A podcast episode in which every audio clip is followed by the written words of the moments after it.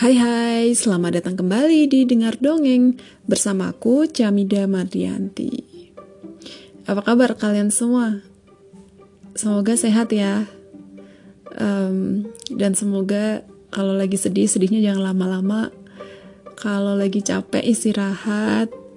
Kalau lagi sendirian, ya nonton YouTube lah atau nonton film biar nggak menderita-menderita amat ya. um, aku juga mau ingetin kalian buat jangan lupa minum air putih yang cukup guys. Um, biar kalian pupnya lancar dan kurangin uh, kurang-kurangin deh minum um, air yang banyak gulanya yang manis-manis. Soalnya um, hampir semua makanan yang kita makan tuh udah mengandung uh, gula. Jadi paling enggak untuk minuman yang kalian minum itu uh, bebas gula gitu jadi nggak semakin nambah-nambahin gula di tubuh kalian ya minum air putih yang banyak yang cukup buat kalian oke okay?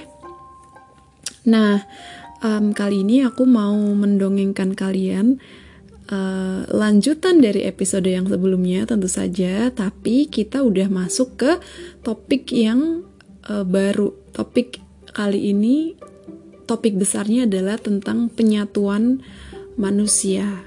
Karena topik besar sebelumnya adalah tentang revolusi agrikultur udah selesai dan kita udah masuk nih ke topik lain tentang penyatuan manusia. Ini juga dongeng yang um, seru banget buat aku untuk tahu gimana sih uh, manusia-manusia uh, ini yang semakin hari uh, semakin banyak gitu. Jadi tahun-tahun berlalu yang mati dengan yang lahir itu ternyata lebih banyak yang lahir. Dan manusia populasinya itu sangat membludak banyak banget miliaran. Dan gimana sih dengan manusia yang sebanyak ini tuh bisa saling bekerja sama? Nah um, episode ini aku mau mendongengkan spesifiknya tentang cara kerja uang. Dengerin ya. Kerang-kerang kuwu dan dolar hanya memiliki nilai dalam imajinasi bersama, imajinasi kita bersama. Nilainya tidak inheren dalam struktur kimiawi kerang dan juga kertas, baik warnanya maupun bentuknya.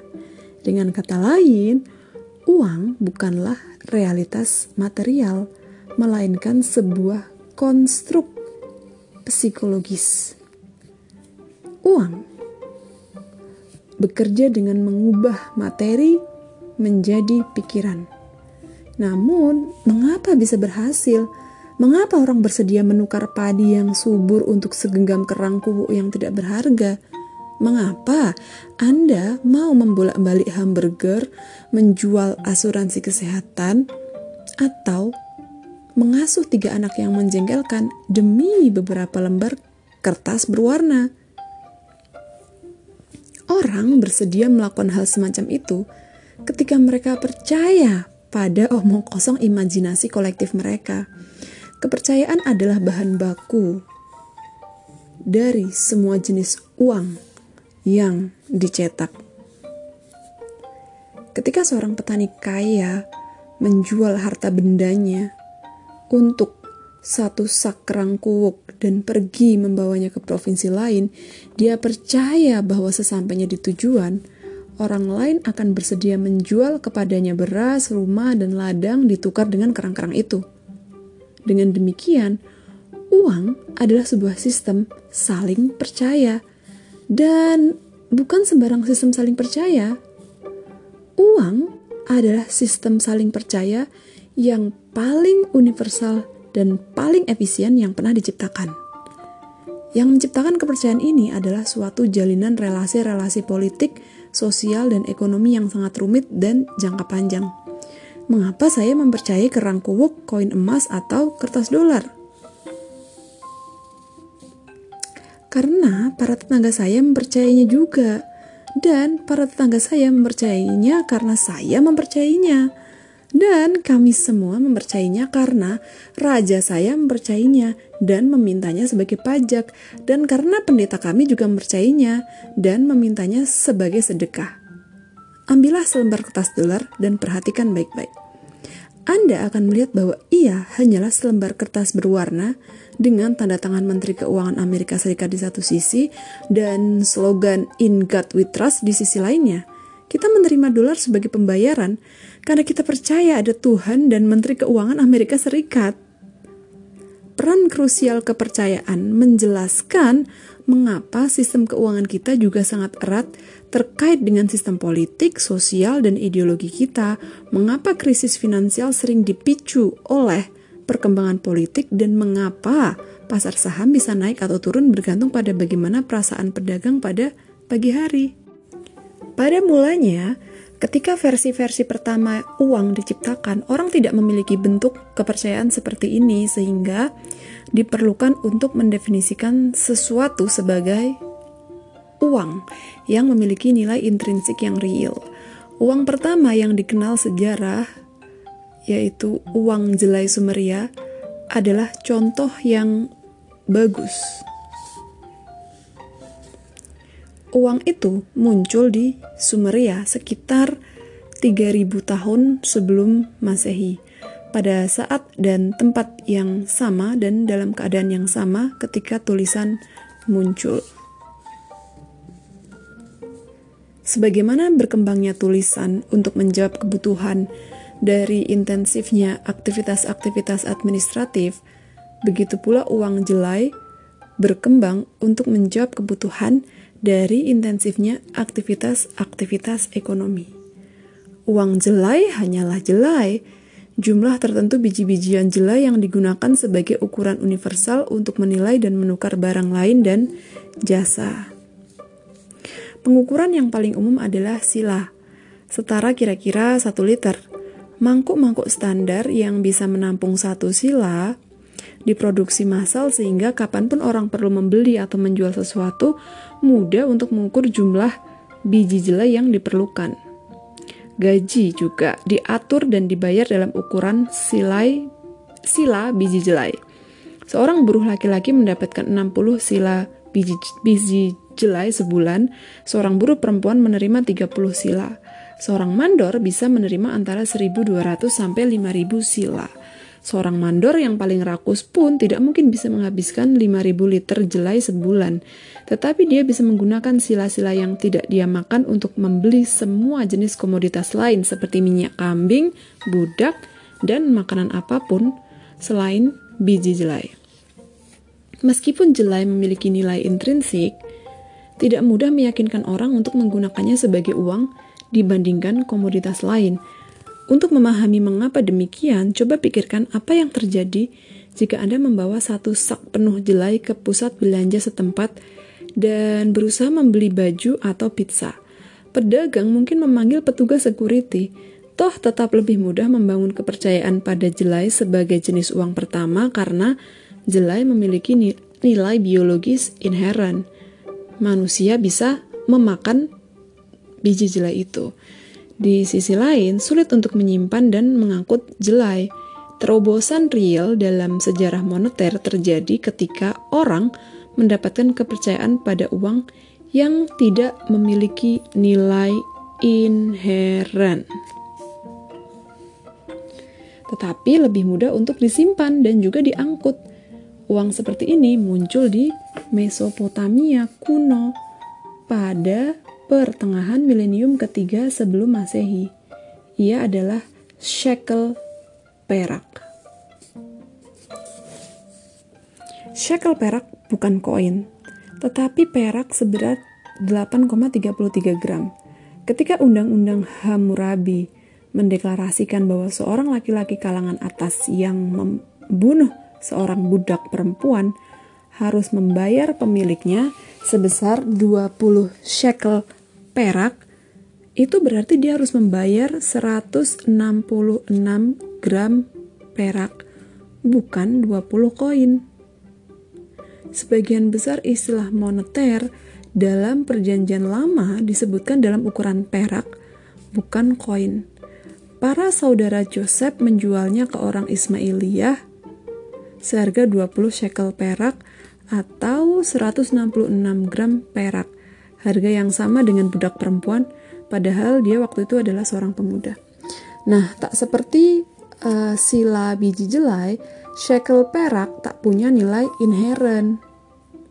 Anda tidak bisa memakannya, tidak bisa meminumnya, atau mengenakan pakaian perak dan perak terlalu lunak untuk dibuat alat yang berguna. Misalnya mata bajak atau pedang perak tak ubahnya aluminium foil yang langsung mengkerut kalau digunakan untuk keperluan semacam itu. Ketika digunakan untuk kebutuhan lain, perak dan emas bisa jadi e, perhiasan, mahkota, dan simbol-simbol status lain seperti barang-barang mewah yang digunakan kalangan tertentu untuk mengidentifikasi status sosial yang tinggi. Nah, nilainya itu murni kultural, penetapan bobot logam mulia akhirnya melahirkan koin. Koin pertama dalam sejarah muncul sekitar 640 tahun sebelum Masehi. Dibuat oleh Raja Alyates dari Lydia di bagian barat Anatolia. Koin-koin ini memiliki bobot standar emas atau perak dan dicetak dengan lambang identifikasi. Lambang itu menjadi saksi dua hal. Pertama, ia mengindikasikan seberapa tinggi nilai logam mulia yang terdapat pada koin itu. Kedua, lambang itu mengidentifikasi otoritas yang mengeluarkan koin dan yang menjamin isinya. Hampir semua koin yang digunakan sekarang adalah keturunan dari koin-koin Lydia. Koin memiliki dua keunggulan penting dibandingkan benda-benda logam tak bertara. Pertama, yang disebut belakangan harus ditimbang setiap transaksi. Kedua, penetapan bobot logam tidaklah cukup. Bagaimana pembuat sepatu tahu bahwa perak yang saya serahkan untuk membeli bot benar-benar perak murni dan bukan timah yang dilapisi bagian luarnya dengan perak? Koin membantu mengatasi problem ini. Lambang yang dicetak pada koin menjamin nilai yang sesungguhnya sehingga pembuat sepatu tak perlu membawa alat pengukur dalam proses pembayarannya. Lebih penting lagi, lambang pada koin adalah penanda otoritas politik yang menjamin nilai koin itu. Bentuk dan ukuran lambang sangat bervariasi sepanjang sejarah, tetapi pesannya selalu sama. Saya, Raja Agung Anu bin Fulan, memberi jaminan pribadi bahwa lempengan logam ini berisi persis 5 gram emas. Jika ada orang yang berani memalsukan koin ini, itu berarti dia memalsukan tanda tangan saya yang bisa menodai reputasi saya. Saya akan menghukum kejahatan semacam itu dengan pembalasan paling keras. Nah, demikian pesannya. Itu sebabnya pemalsuan uang selalu dianggap kejahatan yang jauh lebih serius ketimbang perbuatan penipuan lain. Pemalsuan bukan hanya menipu, ia melanggar kedaulatan, sebuah tindakan subversi melawan kekuasaan, hak-hak istimewa dan juga sosok raja.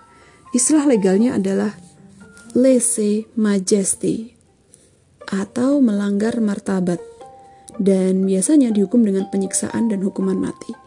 Sepanjang orang mempercayai kekuasaan dan integritas raja, mereka percaya koin-koinnya.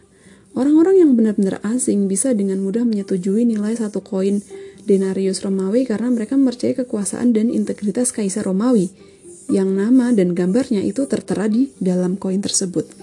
Pada gilirannya, kekuasaan kaisar berada pada denarius. Bayangkan betapa sulitnya mempertahankan imperium Romawi tanpa koin.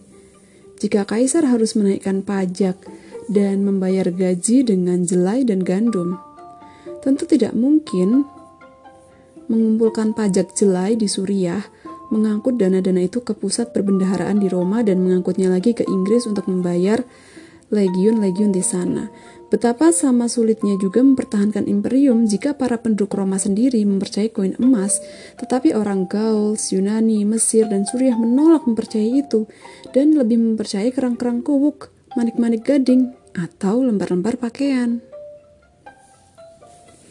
Nah, kita sekarang akan masuk ke bagian Injil emas. Kepercayaan pada koin-koin Romawi begitu kuat sehingga bahkan di luar batas-batas imperium, orang-orang dengan senang menerima pembayaran dalam denarius. Pada abad ke-1 Masehi, koin-koin Romawi diterima sebagai alat tukar di pasar-pasar India, sekalipun legion terdekat Romawi berada ribuan kilometer dari sana. Orang India memiliki kepercayaan yang begitu kuat pada denarius dan citra kaisar sehingga ketika penguasa setempat membuat koin sendiri, mereka meniru denarius sampai ke potret kaisar Romawi. Nama denarius pun menjadi nama generik untuk koin. Para khalifah muslim mengarabkan nama itu dengan mengeluarkan nama dinar.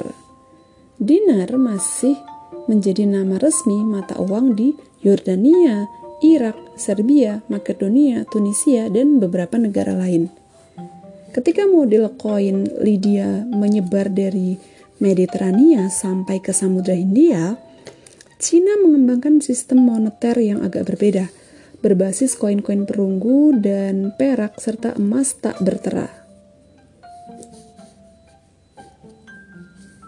Meskipun demikian, kedua sistem moneter itu memiliki cukup banyak kesamaan uh, terutama kepercayaan pada emas dan perak sehingga relasi moneter dan komersial yang erat terjalin antara zona Cina dan zona Lydia. Para pedagang serta penakluk Muslim dan Eropa pelan-pelan menyebarkan sistem Lydia dan Injil emas jauh ke sudut-sudut bumi. Sampai dengan era modern, seluruh dunia merupakan satu zona moneter tunggal yang mula-mula bertumpu pada emas dan perak, kemudian pada beberapa mata uang terpercaya seperti pound Inggris dan dolar Amerika.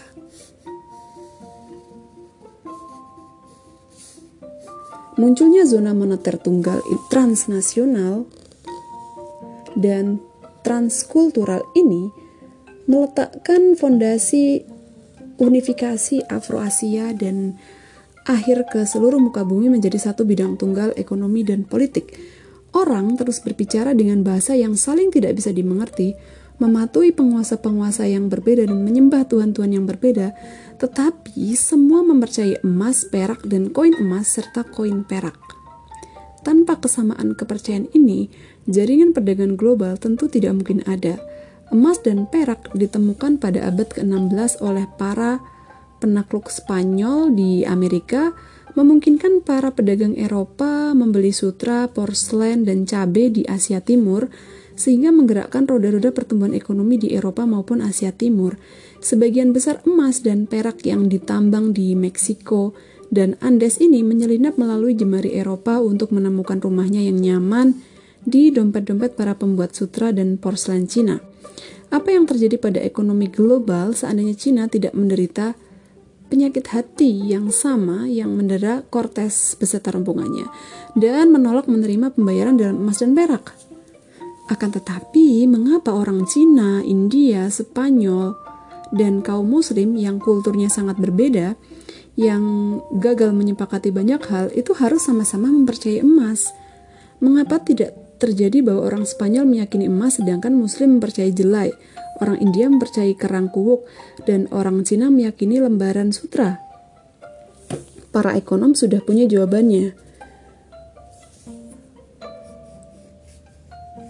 Begitu perdagangan menghubungkan dua wilayah, kekuatan penawaran dan permintaan cenderung menyetarakan harga barang-barang yang bisa diangkut untuk memahami mengapa bisa demikian, pikirkan sebuah kasus hipotesis. Asumsikan bahwa ketika perdagangan reguler terbuka antara India dan Mediterania, orang-orang India tidak tertarik pada emas sehingga nilainya hampir tidak ada.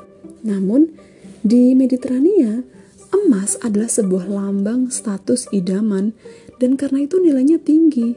Nah, apa yang terjadi kemudian?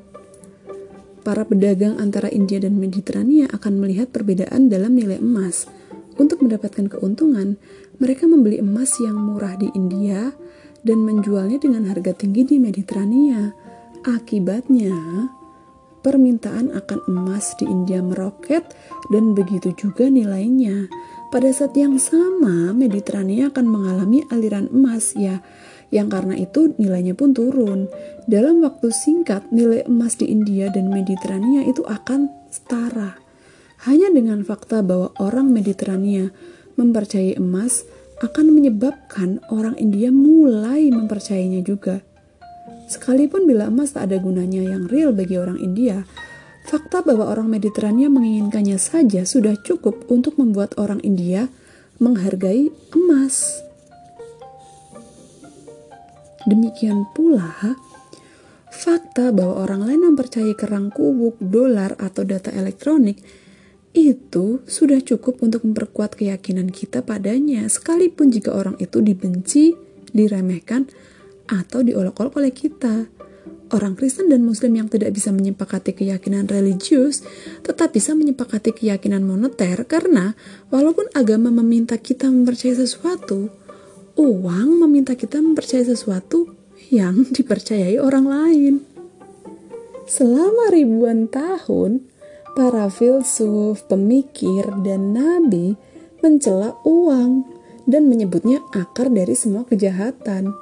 Boleh setuju, boleh tidak.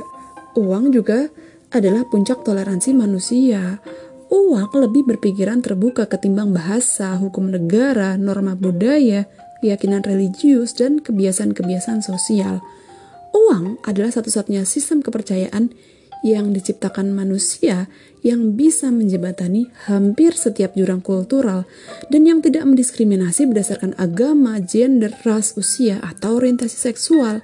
Berkat uang, bahkan orang yang tidak saling kenal dan tidak saling percaya tetap bisa bekerja sama secara efektif.